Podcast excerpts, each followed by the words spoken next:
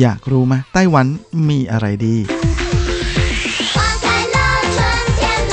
ขยับเข้ามาสิ จะบอกให้ กับอะไรๆในไต้หวันเวอร์ชันเดี่ยวไมโครโฟน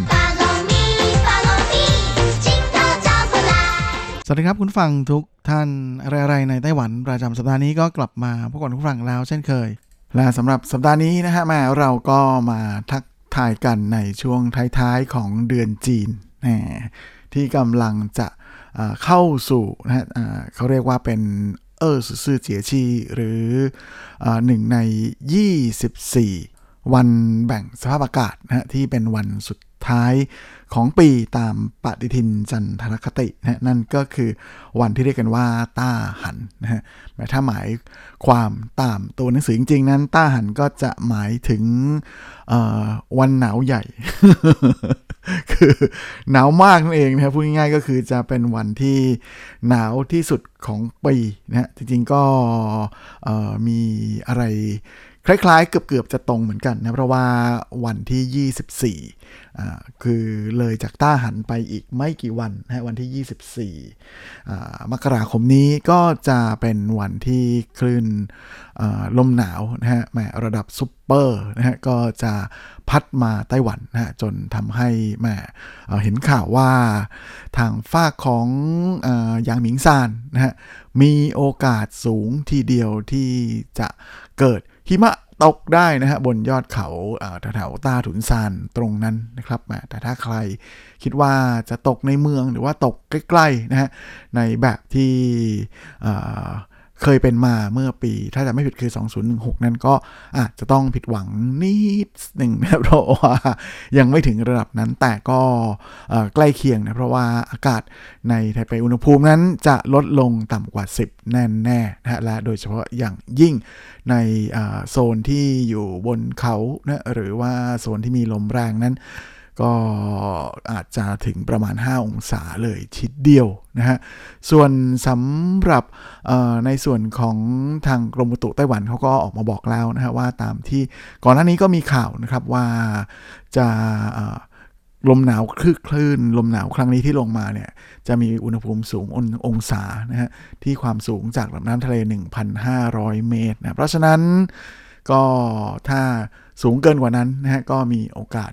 มากเลยนะที่จะเกิดหิมะตก เพราะดังนั้นแหมก็บอกว่าเพราะฉะนั้นคงไม่น่าแปลกใจที่ช่วงนี้นะฮะจะมีคนขึ้นไปรอหิมะที่เฮวันซานนะฮะโดยเฉพาะที่อูหลิงนะฮะซึ่งก็เป็นจุดที่เรียกได้ว่าคนนิยมไปขับรถไปแล้วก็ไปจอดรอหิมะกัน แต่ว่าด้วยความที่อย่างมิงซานนั้นไม่ถึงพันห้านะครับ แค่ประมาณพันสองนะฮะก็เลยทำให้ยังแหม่น่าเสียดายครับ อดเห็นภาพเหมือนช่วงปี 2016 นะฮะ ที่แหมมองไปที่อย่างมิงซานเห็นเป็นภูเขาขาวๆนะฮะเป็นวิวแบบที่เราแทบจะไม่เคยเห็นกันมาก่อนเลย แต่ก็นั่นแหละนะครับแหม่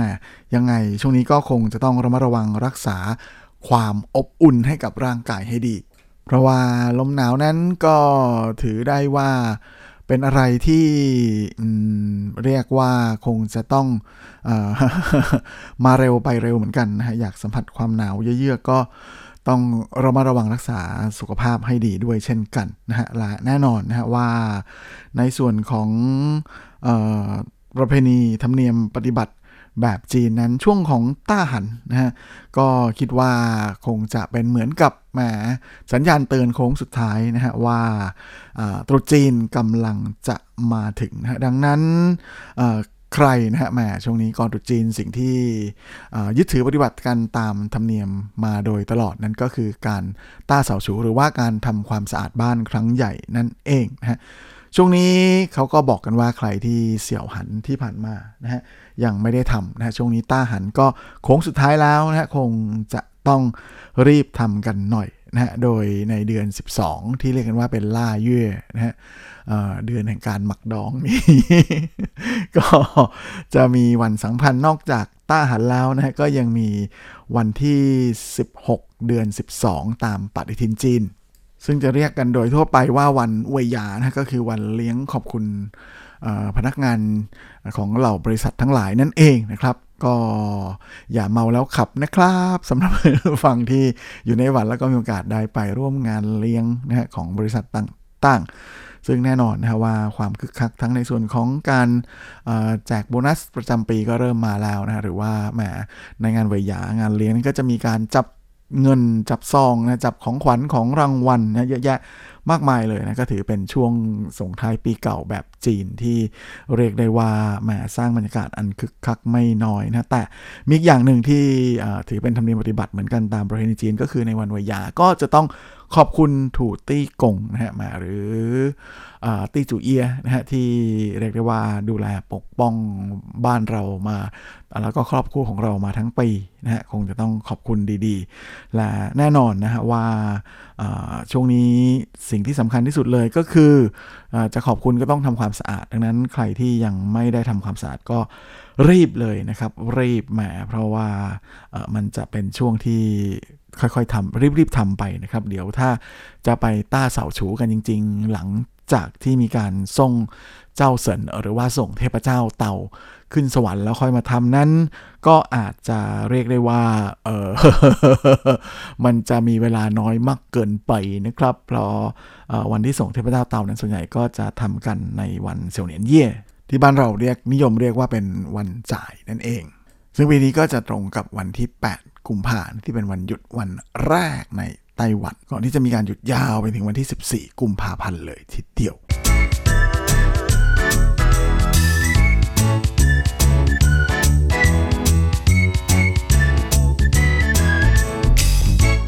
และสำหรับช่วงของทีระพาไปเที่ยวสัปดาห์นี้ก็มาเริ่มกันที่เกาสงนะครับมาลงใต้กันบ้างนะฮะทางเกาสงนั้นก็ได้มีการประกาศแล้วว่าจะเริ่มจัดเทศกาลโคมไฟปีนี้นะฮะจะจัดตั้งแต่วันที่ 27 มกรายาวไปจนถึงวันที่ 25 กุมภาพันธ์กันเลยแม่กับทีมจัดงานที่ตั้งชื่ออย่างสุดเท่ว่า 2024 เกาสง Wonderland โดยที่ในส่วนของโทนสีหลักของงานปีนี้จะใช้สีเหลืองกับสีน้ำเงิน เพื่อสร้างบรรยากาศอันสนุกคึกครื้นและคึกคักในแบบของสวนสนุกในฝันนะฮะมาสำหรับทุกๆคน โดยที่จะมีการนำเอาเจ้าเป็ดน้อยยักษ์นะฮะ黃色小鴨 นะฮะจะกลับมาอีกครั้งหนึ่งนะฮะหลังจากที่เคยมาสร้างสีสัน โดยที่เป็ดยักษ์ สีเหลืองตัวนี้ก็จะกลายมาเป็นหนึ่งในแลนด์มาร์คหลักนะฮะประจำเทศกาลด้วยนะฮะรวมไปจนถึงแต่ละที่ที่จะมีเจ้าเป็ดยักษ์ไปลอยน้ำโชว์นะฮะก็จะมีที่บริเวณใกล้ๆที่อยู่ท่าเรือเกาสงใช่ไหมฮะแล้วก็จะอยู่ที่บริเวณประมาณท่าเรืออหมายเลข 16 ถึงหมายเลข 8นะฮะที่ตรงจุดที่เขาเรียกกันว่าเก่าส่งให้อ้ายเหอวันนะฮะเดี๋ยวยังไงผมจะโพสต์พิกัดเอาไว้ให้ก็แล้วกันนะฮะโดยที่แน่นอนนะฮะว่าทิวทัศน์ของอาอาคารที่มีชื่อเสียงในเกาสงนั้นก็จะโดนมาโดนนำมาถูกนำมาใช้ ในการทำเป็นเหมือนกับ ตกแต่งสีสันให้กับเมืองร่วมกับเจ้าเป็ดยักษ์สีเหลืองนะเป็ดน้อยเป็ดเหลือง ยักษ์น้อย เป็ดน้อยยักษ์เหลืองหวังเซอร์เสี่ยวยานะครับแม่เป็ดเหลืองตัวน้อยยักษ์ใช่ไหมฮะเออนั่นแหละ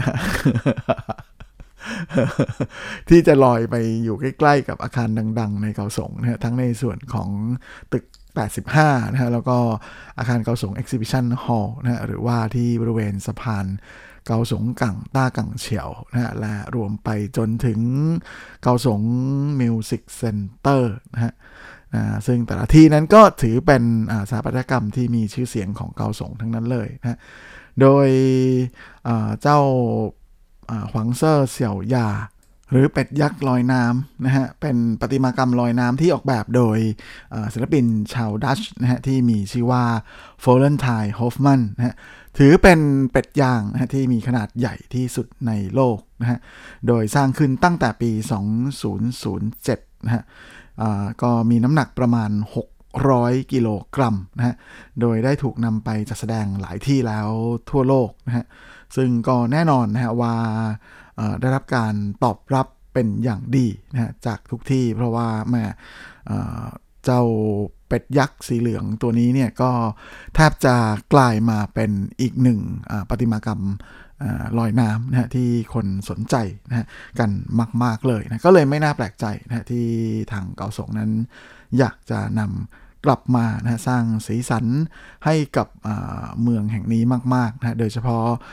เมื่อ 10 ปีก่อนเนี่ยเจ้าเป็ดยักษ์ลอยน้ำตัวนี้เนี่ยไปดังสุดๆ ทั่วโลกที่ฮ่องกงนะฮะตอนที่ไปลอยอยู่ที่อ่าววิกตอเรีย ใครที่สนใจก็ตามไปถ่ายภาพเช็คอินกันได้นะครับ ที่ท่าเรือเกาสงนะฮะ 27 มกราถึง 25 กุมภาพันธ์นี้